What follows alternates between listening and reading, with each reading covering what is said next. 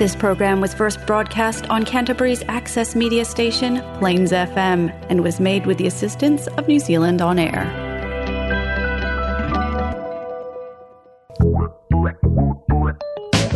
It's time for bookends.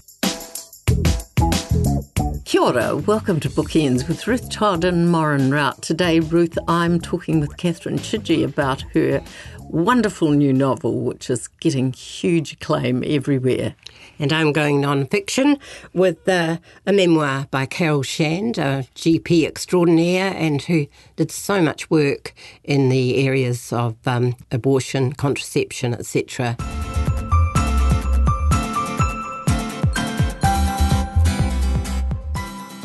Carol Shand, a Wellington GP, has just written her memoir, Things I Remember or Was Told, um, told uh, that's all it is. Things I Remember or Was Told.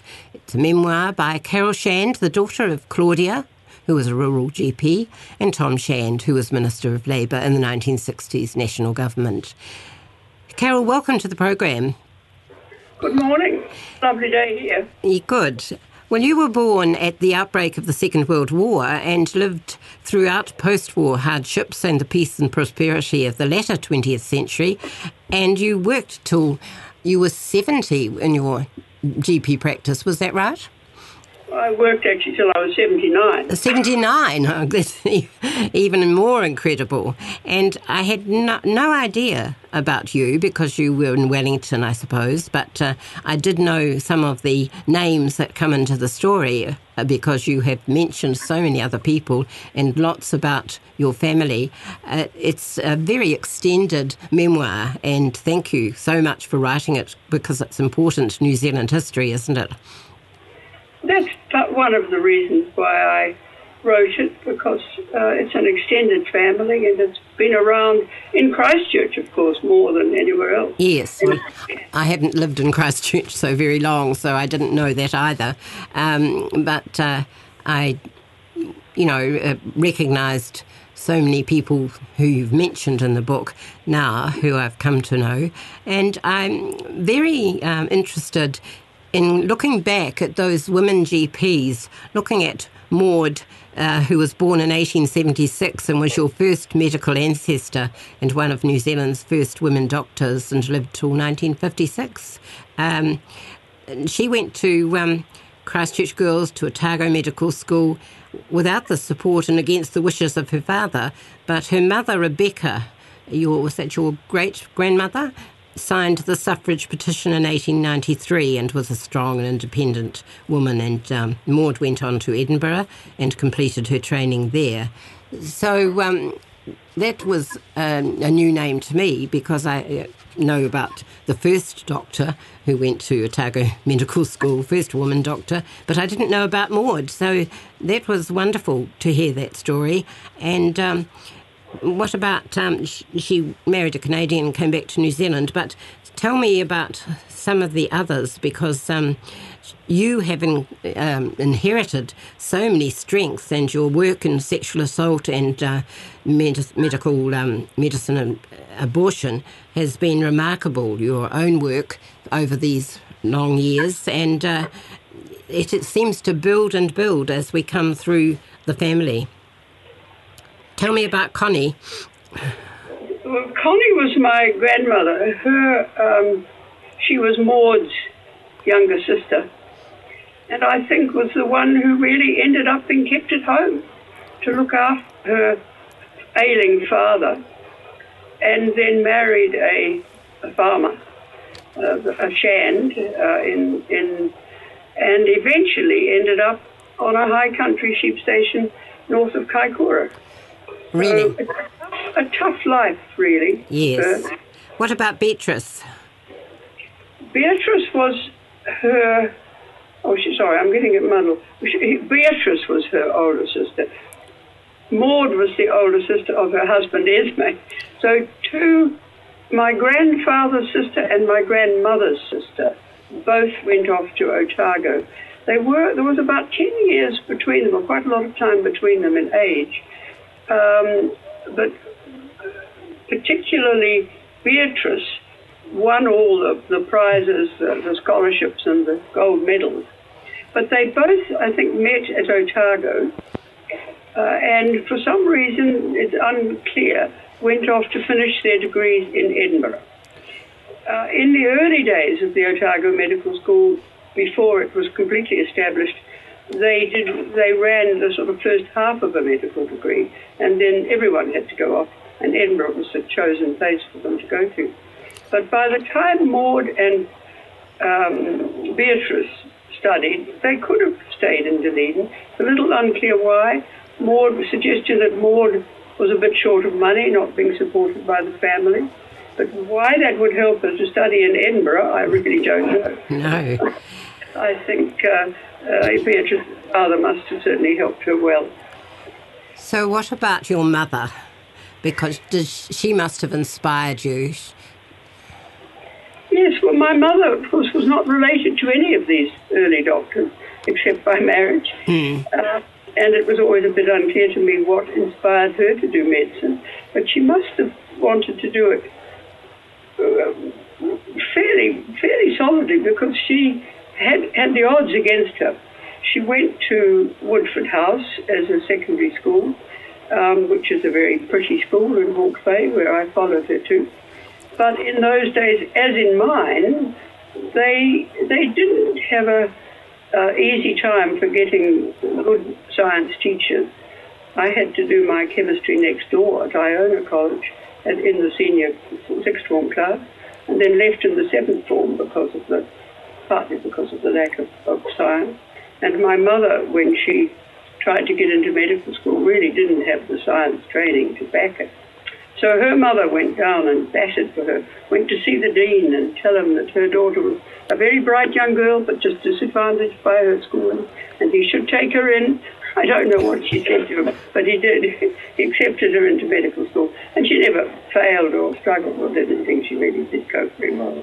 Incredible. And now your daughter, Claudia. Oh, she's not a doctor, no. The only one of mine that's done medicine is my elder son, Carl. That's right. And Claudia. And my niece, my niece, my Yes. brother, who's an O&G uh, specialist in Sydney. That's right. It was fortuitous when you met Elric, wasn't it? Elric uh, Yes, Geiringer. Uh, he came Yes. to Otago when you were there, and uh, he brought a breath of fresh air to the place and um, wanted to make lots of changes. And he was definitely on your wavelength and your interests too. So that was um, a very fortuitous happening. Yes, yes, we always. It, it, it, it surprises me looking back retrospectively that two people coming from such a different background could really share so many common values and beliefs. Because it, it's there's a lot written about people marrying somebody out of a of a different culture and a different background, and how they often those sort of marriages struggle to work because of the lack of um, commonality in their views. But Eric and I certainly never had problems from that point of view at all. We both had similar similar values, um, and it worked. It certainly did. Um, he was Jewish and um, he was interested in medical politics, and you were very interested in um, medical practice, and your abortion was a big thing for you, contraception. Um, and he supported you all the way. Oh, absolutely. He had he had two older sisters, both of whom had studied uh, science, and uh, his older sister, unfortunately, her science career was cut short by the Gestapo, who sent her off to Auschwitz from Belgium, uh, where she died very rapidly. But his next down sister, one younger than him, uh, did microbiology and ran, started her own medical laboratory in out of Houston in southern the USA. So they were independent women, and that was the values that he accepted for, for women. So there no no problem from that point of view getting support. You were recognised in 2008, um, Carol, with um, the award of the CNZM. Um, that seems a long time ago. I was thought you might have become a dame like um, M- Margaret Sparrow. No, well, the, the, the, the CNZM is just sort of one step down from that. yes, I, I know. Mm. Very, very honoured to, to get that. I don't know that I have made a much of a. I think I was just honoured to be given that at that level, really. Well, everybody I know who know who I've talked to who knows you has said you were very unassuming about your achievements, and uh, they all thought you should have been um, the highest award uh, later on because you didn't really retire till 2017, did you?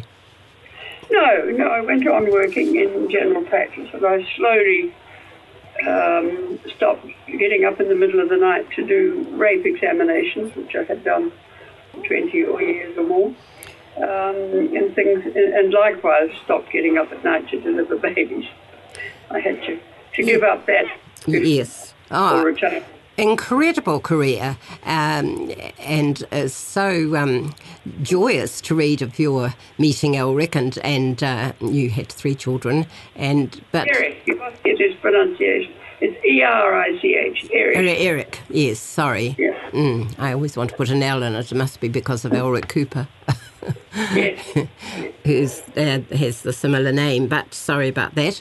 Um, so, when you, um, whatever you did, you you were out there and um, just doing the work and encouraging other GPs to, um, you know, just get to your your standards were very high, and um, I'm just increasingly adm- admiring of what you've done in the past, and and are still doing. I'm sure you're. I'm sure you're still very interested in what's going on at the moment.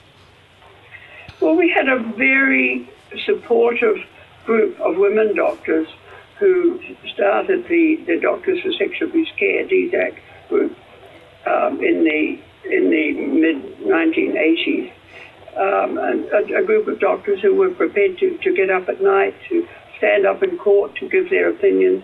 Not an easy thing to do, but it, it, if you have a, a peer group as supportive as that was, you can do anything. And likewise, working in abortion, I always had a such good, solid lot of, of colleagues to support, um, to make it work. And to, uh, I think the Americans have, have similar things at the moment. And I would be surprised whether their change in law lasts for very long. The women know what they want, and women are not able to be pushed under. Our paper today has photograph of our parliament. You probably have it too. Yes, yes. More than 50% women. And the medical school class is now more than 50% women. Well, Carol, it's a it's a marvellous record of what was going on in Christchurch and Canterbury and in Wellington, um, and I just thought you. I don't think you missed a thing, and it's just been a great read. And everybody who's interested in medical history, especially of women, should be looking, reading it and looking at it. So, congratulations! The photographs are wonderful, and uh, I'm so glad you've had time to write this memoir. It's called Things I Remember or Was Told, a memoir by Carol Shand, and it's published by Writers Hill Press Limited. You're listening to Bookends on Plains FM 96.9. The Axeman's Carnival is the latest novel from Catherine Chidgey, who is undoubtedly one of our most celebrated and imaginative writers. Uh, Catherine's latest books have won her the Acorn Prize for Fiction, and um, the most recent, Remote Sympathy, was not only shortlisted for the Dublin Literary Award and the Jan Medlicott Acorn Prize for Fiction, but longlisted as well for the Women's Prize for Fiction. This latest book will entertain and absorb readers and already has had outstanding reviews. You must be thrilled, Catherine. I'm really delighted that people seem to be uh, warming to Tama the magpie. Well, he's hard not to warm to. He's mischievous. He's um, he's empathetic. He's all over the place. And I just wondered, Catherine, do you have magpies around you in Ngaruawahia? We do, and in fact, that was one of the important um, kind of sparks for the book. Was um, you know when I was casting around for an idea for my next book, and I was thinking, well, I really enjoyed writing my novel, The Wish Child, which has an unusual narrator and an unexpected voice telling that story. And I, I, I wanted to try something like that again, um, but in a very different setting. And I was thinking, well, could I go non-human? and um, was thinking about a dog and thinking about a wolf, but I really wanted the, if I was going to go non-human and go animal, I really wanted them to be able to have quite a vocabulary. And then I realised, of course, that every morning when I would get up very early um, before dawn to go to my office in our house, my writing room, and I would open the windows, the song of the magpies would come pouring in the windows um, from the rural land and the pines behind our house. And I realised that my, my narrator was right there, um, you know, saying to me, you know, here's the voice, here's the voice that you want. And, and I would see them um, also just a couple of metres from my desk through the window, walking around, strutting around as if they owned the place um, as I was writing. So that's, that's really um, where the idea came from, or one of the places where the idea came from. Oh, yes, a wonderful um, source because most of us are familiar with them. We hear them, we see them as you as you did, um, but we know that there's there's a complex story about them, and I was really intrigued to find out about their uh, this you know they're Australian, and mm. and how the Aboriginals view them in their world you know, worldscape, if you like. Yeah, I mean, the, the, the magpies that we have here are the Australian magpie, and they're different from European magpies.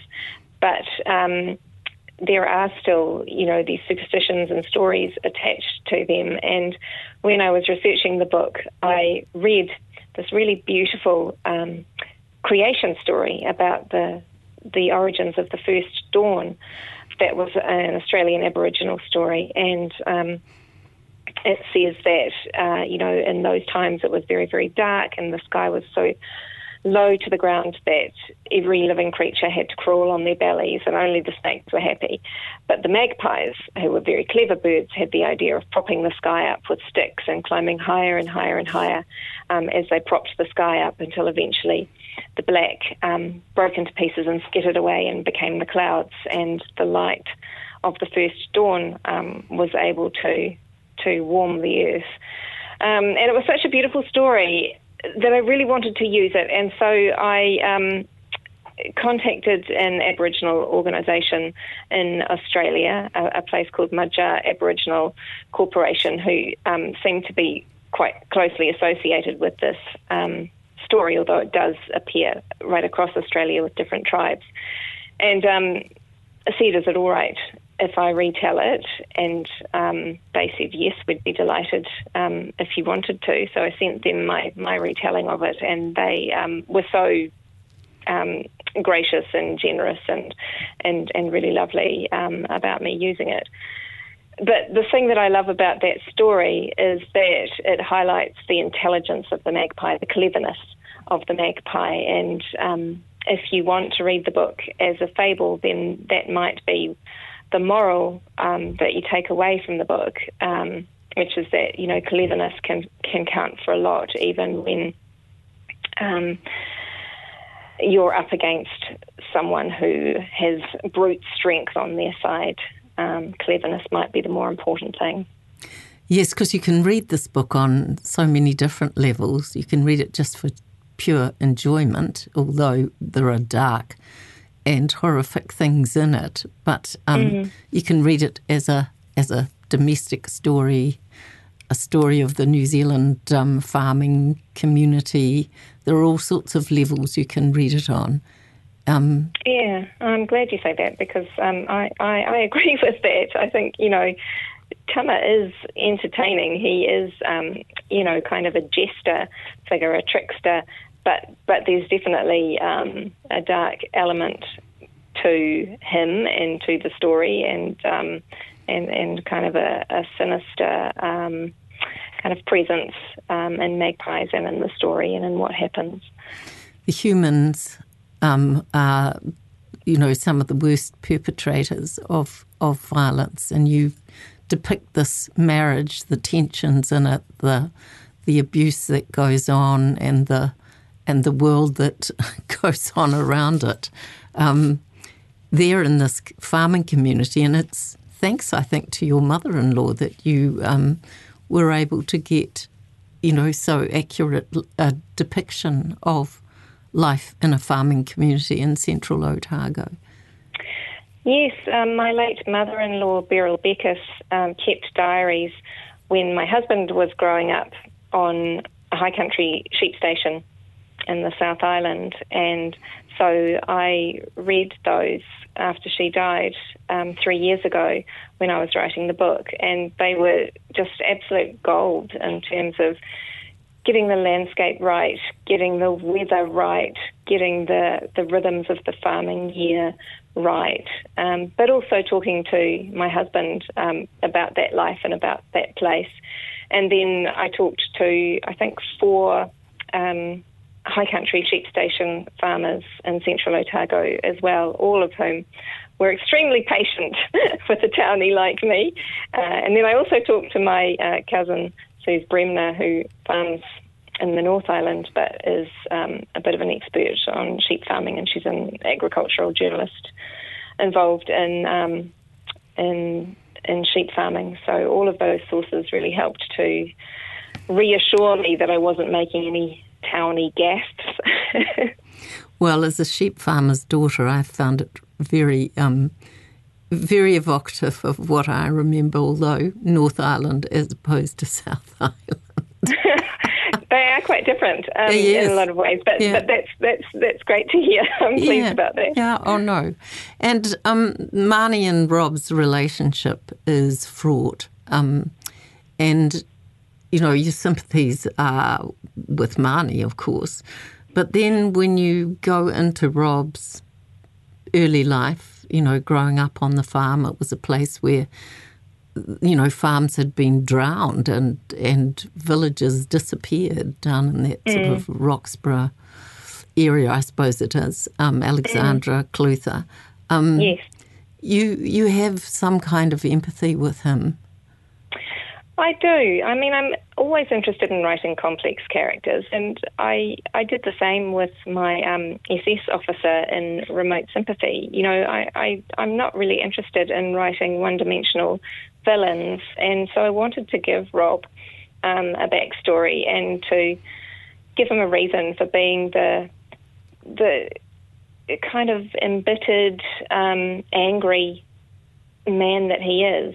Um, you know, the son of a, a disappointed man. Um, so he's inherited that um, that failure of of um, his father to successfully farm the land, and he's he's kind of taken on that generational burden himself. So yeah, I, am always interested in um, in fleshing out my villains.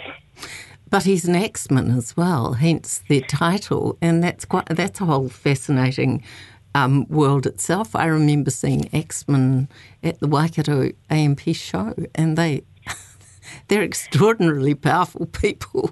They are. Well, I remember, you know, wood chopping, competitive wood chopping being on TV um, when I was growing up along with the dog show.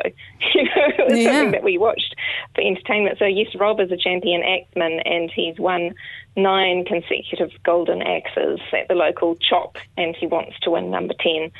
So, um, so the pressure's on. And of course, just to finish, social media. It's a very contemporary book as well. Yes, well, Tama becomes an internet sensation because he can talk, and he might be the thing that can save the farm from financial ruin because he, you know, he starts to bring in money from Magpie merchandise. But um, you know, that obviously ups the tension in the marriage too, because they have security cameras positioned throughout their house to beam Tama's antics to the world. And so the marriage is placed under greater and greater strain because of the thing that might be able to save them financially. Catherine, you've you've um, what was I going to say? Carried off. You've um, you've done a remarkable job with all these various elements um, to to put together a, a, book that challenges, entertains, saddens, does all the things that a good book should do. So well done. Oh, thanks so much, Maureen. The book is called The Axeman's Carnival. It's written by Catherine Chidgey and it's published by Te Herenga Waka University Press.